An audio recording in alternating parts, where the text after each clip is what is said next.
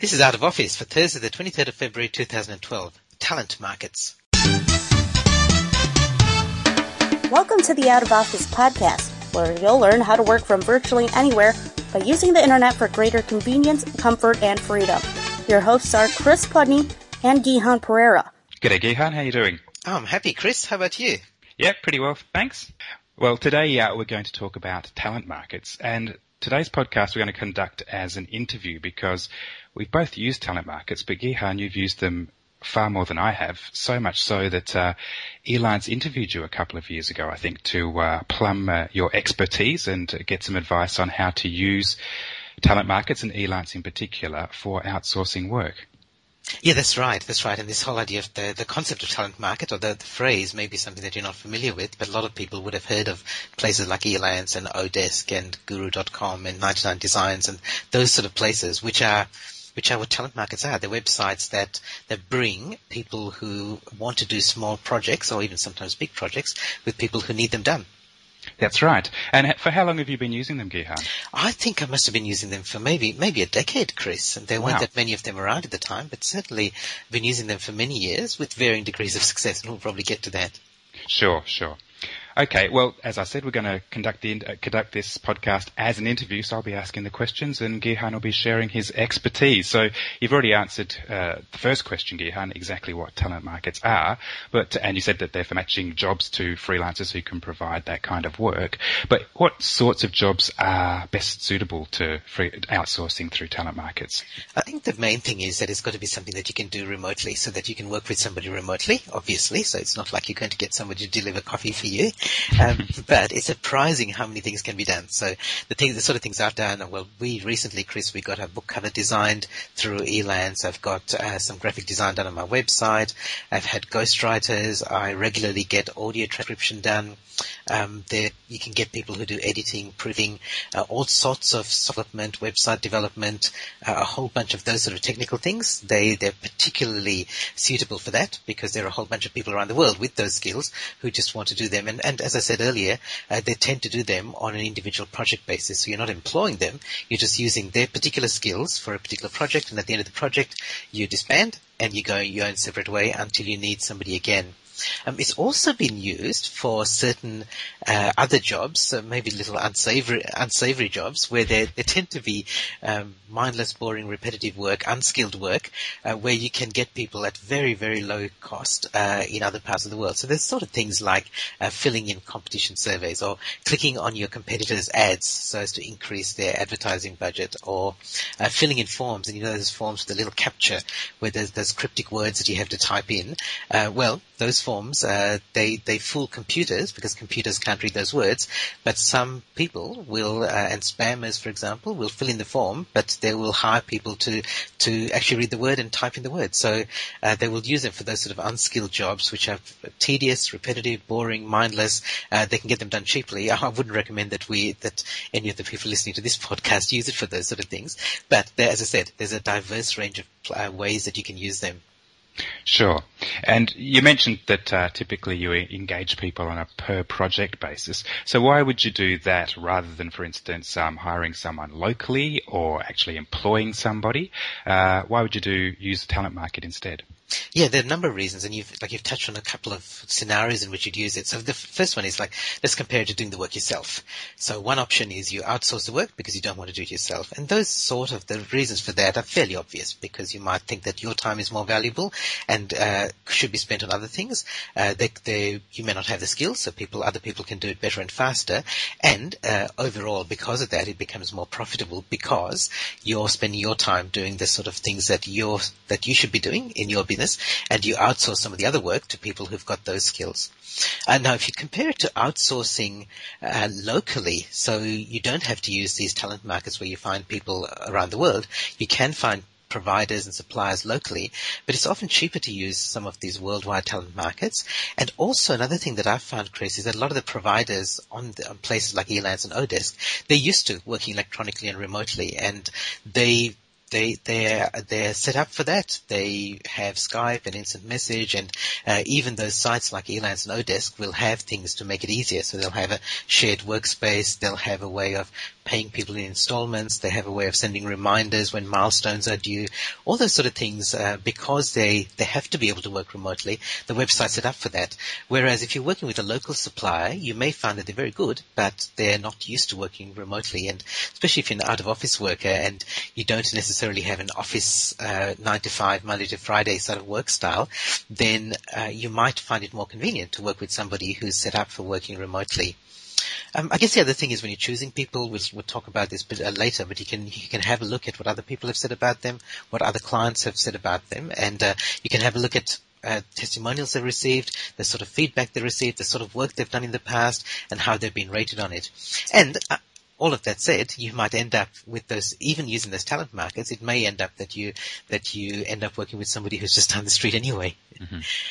And I guess the other thing is, and this is a big shift that's happening at the moment, is that if you compare it to hiring staff yourself, well, broadly, you don't need to hire staff. You may end up doing that sometime later, but if you just want to bring together a project team quickly and you don't have those in-house skills, you don't have to go through the whole process of hiring a staff member, recruiting and hiring somebody with those skills. What you might choose to do instead, especially at the start, is just hire somebody on a project basis through these talent markets.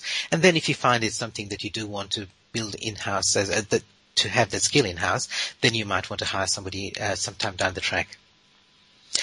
I guess also, we talked about this whole idea of how it helps your business and what the benefits of talent markets, using talent markets for your business.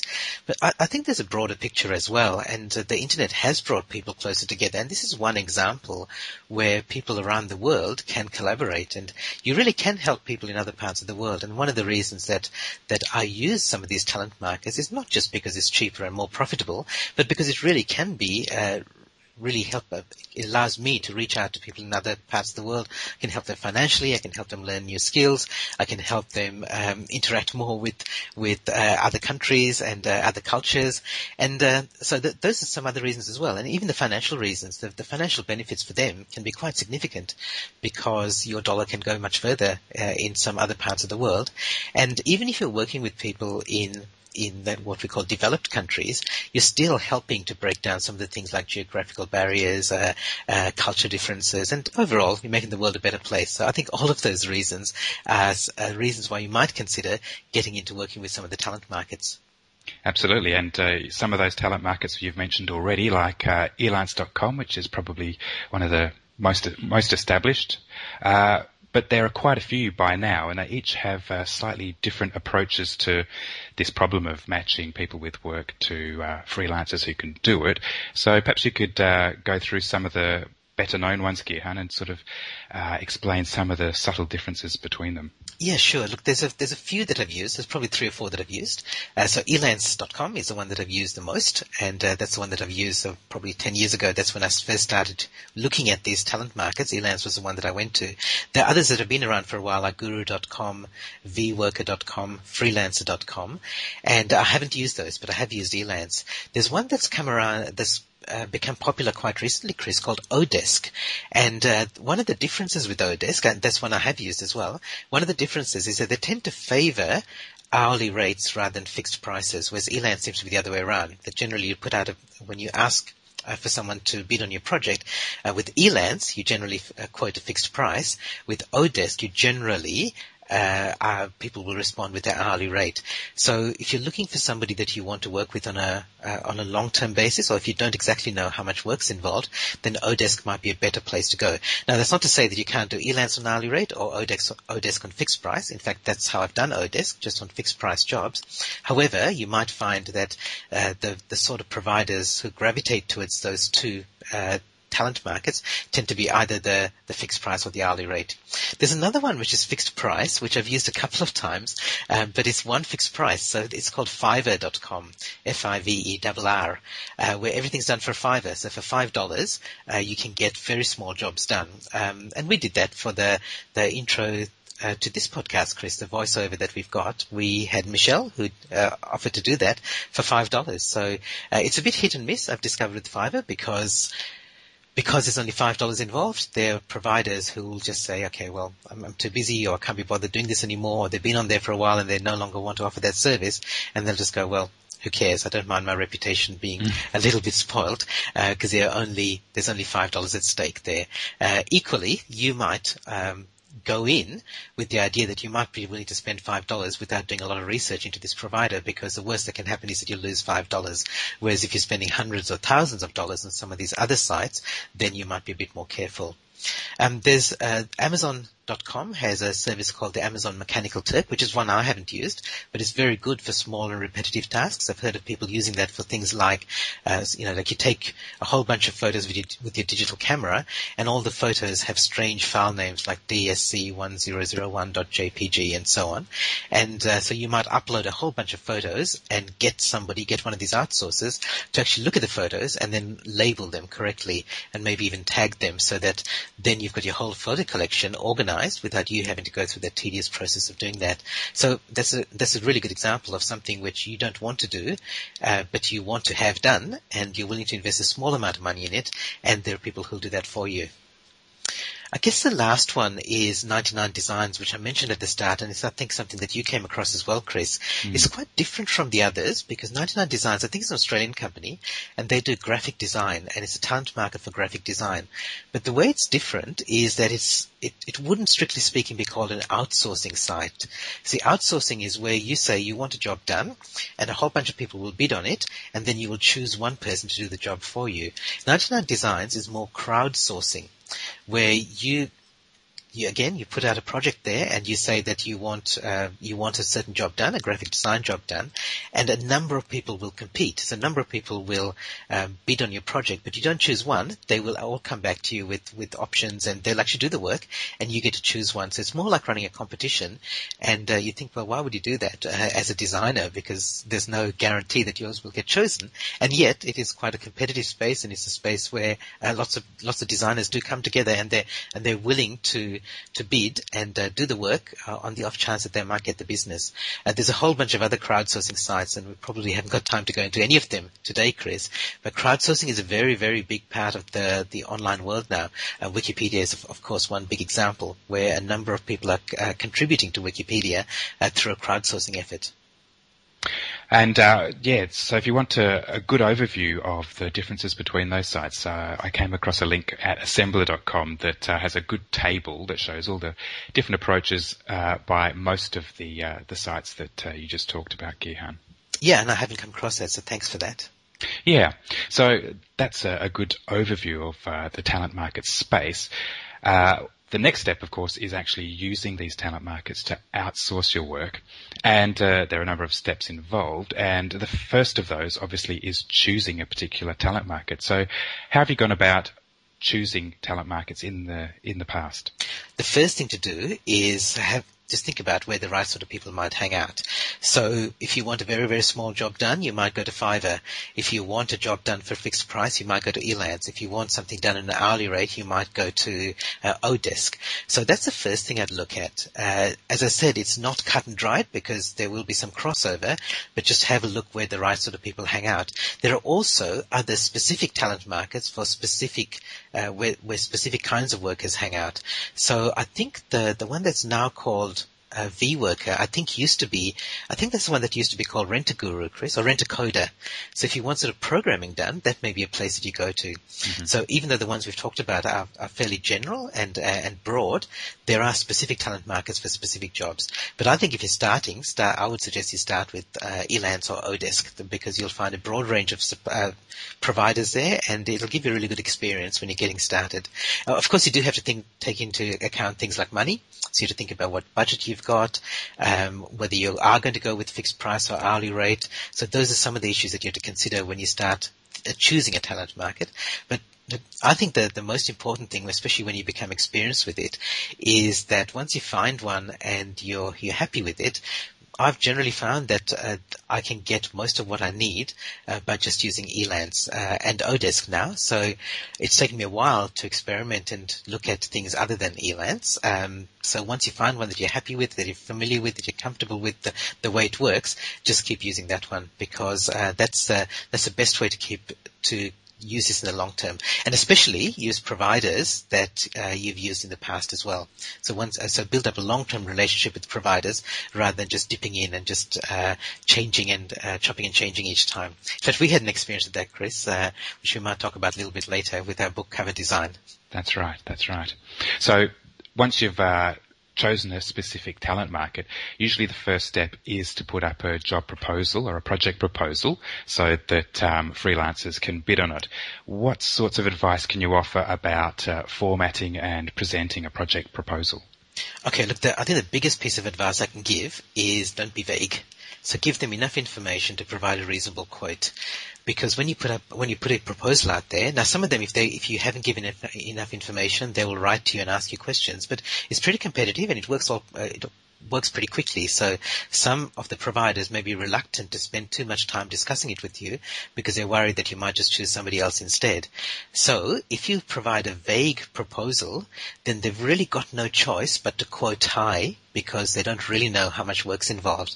It's not because they're trying to rip you off. They just have to be on the safe side because they don't know the details. They have to provide a quote that's higher than it needs to be.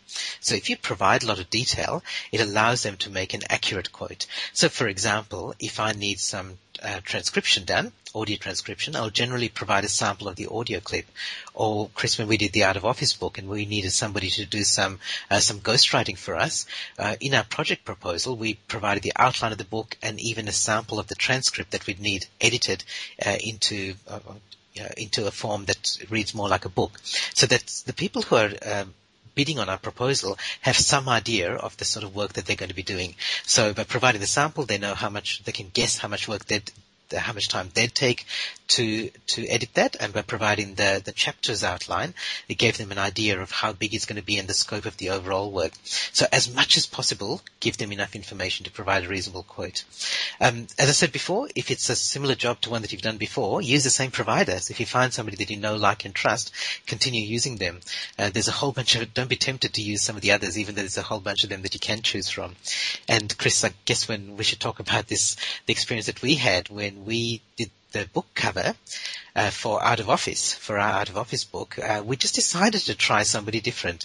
I'd found this provider, Manoj, in India, who'd been great. He'd done a couple of book covers for me, but because we were doing this as a collaborative project, we just decided to go with somebody else. And it was a disaster. I don't think there's any other way of describing it. And in the end, we gave up on that and went back to Manoj. And look, I think it's just a matter of loyalty and building up relationships. So for that reason alone, use the providers that you've used before. Yeah. Would you agree with that, Chris, or is there anything you want to add to that? I think you're right. I think, as you say, we experimented with someone else. Their response to our proposal was good, and they were cheaper than Manoj, and so I guess that tempted us a bit. And we just wanted to try something different, and we learnt an important lesson as a consequence. Yeah, and look, and when we talked about cheaper, it wasn't that much cheaper either, so it certainly wasn't worth the extra expense and frustration and hassle from expensive time and focus and energy. It certainly cost us a lot more than the money that we saved. Yeah, you're right. And I think because it was only the project was small in cost, and so only a small difference, we thought, well, we're not risking much money by trying someone new. But what we risked instead was the time of wasting, the time we wasted in managing this project that turned out to be a dud. Yeah, that's right. And that actually leads on to the next point. If you're starting with one of these talent markets, don't pick a really big, important project, especially if you're working with somebody new. So choose something that's small, that's easy, that is going to be relatively cheap, and you don't mind losing the money if that's what it comes down to. So in the worst case scenario, if things get delayed to the extent that you have to find somebody else, that's okay for you, and you lose the money, that's okay for you. So choose a small project. Don't choose one that's close to it, that's got a very tight deadline. Don't choose one that your biggest client is going to sack you if you don't deliver on time or on budget. So if you're starting with a new provider, those are the sort of things to look at. And also, in my project proposal, I generally ask people for samples of similar work that they've done in the past. And be careful, you can't ask them to do some work for you, so you can't ask them to do transcribe the first few minutes as a sample, because you can't ask people to do free work for you, but you can ask for similar work that they've done in the past. And that said, there will be some providers who just of their own initiative will actually do some of the work for you. I remember a programming job I did that I wanted done a few years ago, Chris. I put out the proposal, and it turned out to be, for one of the providers, it turned out to be so easy that in his response he said, "Look, I've done the work for you. Here's a bit of software," and it was done. And it was so I had no hesitation then in awarding him the job, because he'd actually done the job in the day that it took me to before I started assessing other proposals. Incredible. Yeah. Well, suppose you've put up a detailed project proposal. I remember when we did this for the book cover design on eLance, we got a flood of responses, tons of responses. So there's the next step usually is going through all those responses and assessing them in some way. So perhaps you could provide us with the steps involved in assessing that flood of responses. Yeah, that's right. And it is just a case of assessing it. And what you can do is use the tools that the talent market, that the website has provided for you. So there's a few things that you can look at, and none of them are guaranteed. So I've found that even working with providers that I've used in the past who've been reliable, sometimes the next time around it's not going to be as reliable. And we even found that with Manoj, that he was a little bit slower and he had some other things going on in his life at the time. So you're not always guaranteed to get so this process of assessing isn't always guaranteed to give you the best result. However, it'll give you here's some rules of thumb that you can use. It'll give you some good guidelines. The first thing is, and it's surprising how many providers will do this. I guess they're responding to a lot of proposals. They will just do some sort of generic cut and paste of basically their blurb. So it'll talk about who they are, what sort of services they provide, but they haven't actually responded to your project. So those people who just respond with the generic cut and paste, I just ignore them. They automatically go into the dustbin because they haven't even taken the trouble to respond to me. It may just be that they've got so much work that they're trying to respond to that there's just a numbers game for them, but I would rather work with somebody who's taken the trouble to have a look at what I've actually asked for and is responding to me specifically. So that also leads to the next point, which is something I mentioned before, which is looking for samples of work that they've done in the past. So I want to make sure that they've done similar work to what I'm looking for and to see some examples. Again, it's not guaranteed, but it's a good rule of thumb. Yeah, and I remember when we were doing the process for the book cover, you went and weeded out all those cut and paste ones as you described them, or the ones that were ridiculously expensive, and that left a smaller subset for me to go through and have a look at as well. So that first pass where you just made a quick decision based on that simple rule of thumb was quite effective in reducing the number to look at in detail. Yeah, that's right. And you just raised a point, Chris, which we should also mention, is that if you're collaborating, so like you and I were working on this job together, eLance and the other talent markets do allow you to, as a team, assess a provider. So you can invite other people in to look at the bids. And then so I went through, as you said, I did the first pass, and I even added comments next to each one, which the provider couldn't see, but you could see. So you could see the comments, you could add your own comments, and it helped us shortlist and then eventually pick one or two. Yep. So other things that you look for, I look for the feedback, look for testimonials and comments from past clients, particularly past clients who requested similar work. So you'll find that many of these providers do a number of services. So if you're looking for, so let's say a graphic designer, they may do web graphic design, they may do print design, they may do book cover design. If you're looking for somebody to design a book cover, have a look at past work they've done with book covers and see what other customers have said about them. Sometimes customers are a bit harsh, and sometimes they don't realize. So sometimes they blame the provider for things that are actually their fault. So sometimes you take it with a grain of salt.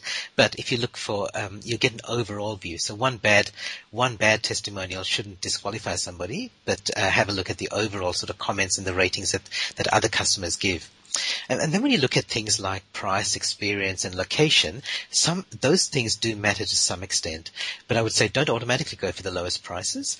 And do have a look at how many jobs they've posted in the past on these talent markets. Like eLance will tell you how many jobs they've done and the average dollar amount of those jobs recently and in the last 6 months.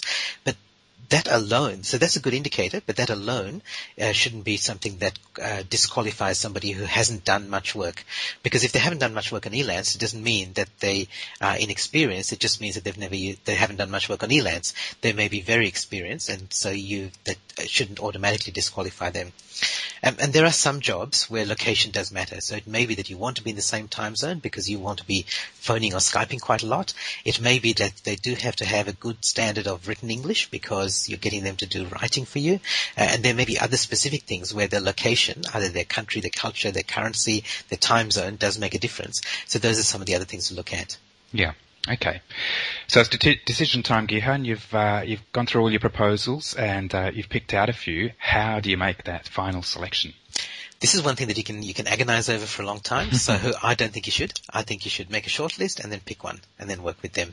Some people do a lot more, so some people, especially if you've got a bigger project, you may want to go into, like, how you can have email discussions with them, or through the website you can have discussions through them. You can Skype them and have a conversation with them if that matters to you. The sort of jobs that I've done on eLance and Odesk, I haven't needed that, and in fact even if providers have said, do you want to have a Skype chat, I generally decline that invitation because I really want to. It's a small job and I want to do it online, and I want to make sure that I can work with somebody who's happy to work just through email and just through that website. Mm-hmm. So I think the main thing is just pick somebody quickly and get the project underway. Okay, and so you've done that. You've finally made your final decision. You've got your freelance provider, and the project starts. What happens then? What sorts of things do you need to do once the project is underway? Look, I think the biggest piece of advice I'd give is don't just leave it till the very end to find out if there are problems. So start by writing a really good project brief and set lots of intermediate milestones. Obviously, if it's only going to be a simple job where they're going to reply to you in 3 days, no big deal. You don't have to set intermediate milestones. But if there's a fair chunk of work, it's nice to get intermediate stuff from them during the project. So, for example, when we got the Out of Office book, we had some editing done, some ghostwriting done for that. We asked Justine to send us the first chapter that she did by a certain date so that we could have a look and see whether it was she was on the right track. She could find out whether she was on the right track, and then we could adjust things along the way rather than wait until the very end when she delivered everything and then we go, oh no, that's not what we want at all. So I think if you can set intermediate milestones, that's good, and also intermediate payments. So the provider is happy because they're getting paid as they go as well. And make sure that you pay promptly so everyone's happy. So, because generally, like, you know that you're going to pay, but they don't know because they're dealing with a stranger on the other side of the world. So if you can reassure them that you're going to do the right thing by them, and you can do that by setting milestones and payments along the way, then they're going to be happier and they're going to be more motivated to do a good job for you as well.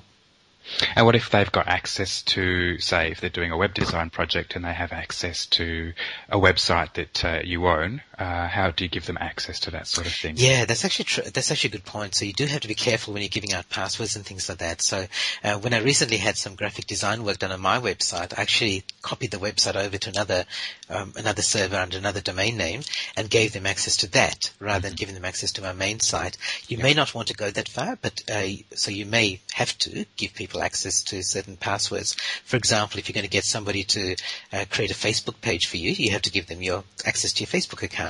So there has to be a certain level of trust. And what you might choose to do is you might choose to change your password. So you may set up a temporary password for the duration of the project and then change it afterwards, or give them the access to your main password as long as you're not using it anywhere else, and then change that after the project's complete. For me, what I did was, because I had this temporary website, I could just delete that website after the project was complete. But yeah, you do have to think about security. Yeah. Okay, and as you say, the project eventually comes to an end. There are a few steps to complete at the end of the project. So, for instance, with the book cover design, our first provider turned out to be a dud. And with Manoj, even though we were really happy with the end result, there are a few bumps on that journey. So what can you do at the end of the project? The providers on these talent markets, they care a lot about the feedback. So the feedback counts a lot. So the ratings and the comments do make a big difference to them because they know that other customers will be reading that when they're assessing them for future projects. So I think as much as possible, be honest but generous. So be generous with your feedback. So highlight the things that worked really well. Obviously you don't want to mislead future customers, because you wouldn't want to be one of those future customers who is misled by overly generous feedback, but be positive as much as you can and give them a high rating. So unless they're really messed up, give them, let's say, I think eLance a 5-star rating.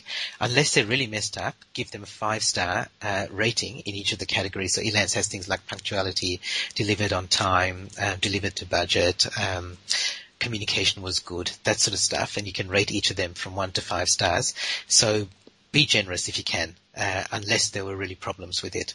If something did go wrong, again, that take responsibility to assess whether it was, maybe it was your fault, or maybe there was something that you didn't specify well enough. And again, don't take it out on the provider. So recently, when I did the Fast, Flat and Free website, I built it as a WordPress website, and I did a basic WordPress design for it. But I got somebody on Odesk, I think, to revamp the design of it, and I guess I didn't do enough to give him an idea of what I wanted. So what he did was he just did some minor tweaks to it, whereas what I was really looking for was saying, look, what I've done is basic, and I don't mind you throwing it away and starting all over again. But he didn't know that, and I didn't really make that clear at the start, so, and I should have. So it wasn't fair for me to penalize him for that. I paid him the full amount, and I just learned my lesson from that for the next time. Mm-hmm. So, yeah, so look, that's something to be careful of. So, yeah, absolutely give honest and fair feedback and be generous if you can. And, of course, as you mentioned earlier, Chris, if you've got things like security issues like passwords, just change them. Even if you trust the provider, it's worth changing your passwords just as part of your standard security policy. Fantastic. So that's it from Where to Go, from choosing a talent market all the way through to wrapping up a project at the end of it.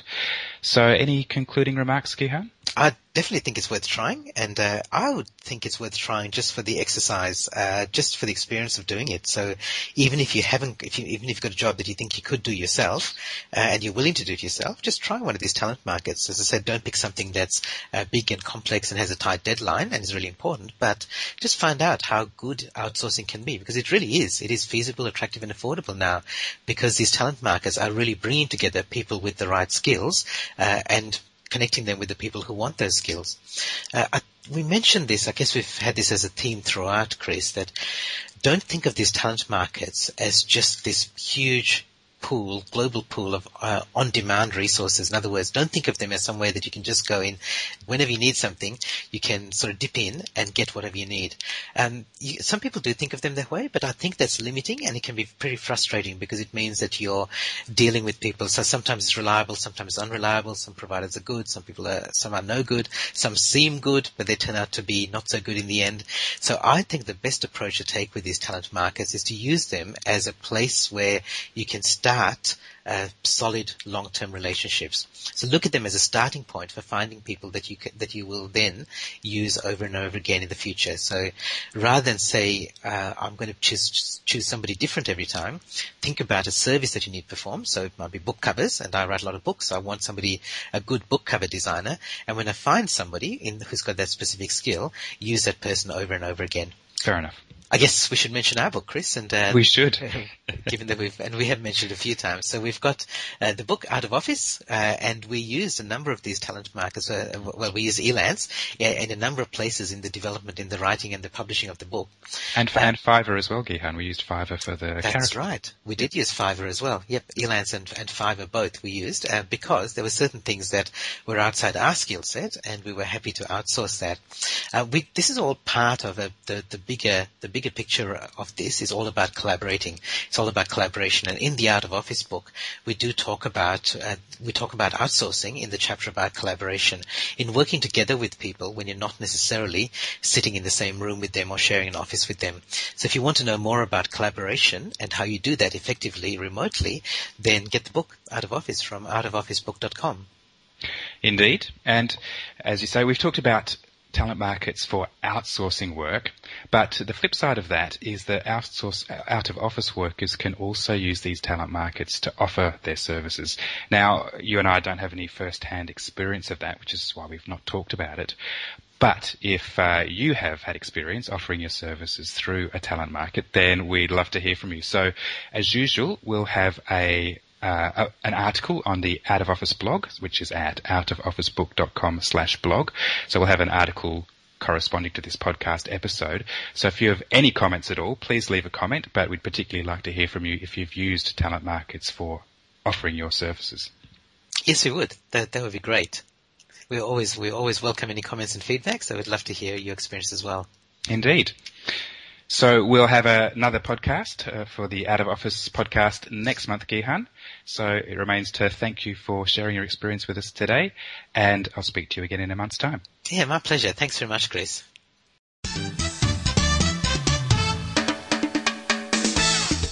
Visit our website at outofofficebook.com, where you can read all our show notes, subscribe to the podcast, and get our book Out of Office. We wish you all the best in creating the work style of your choice.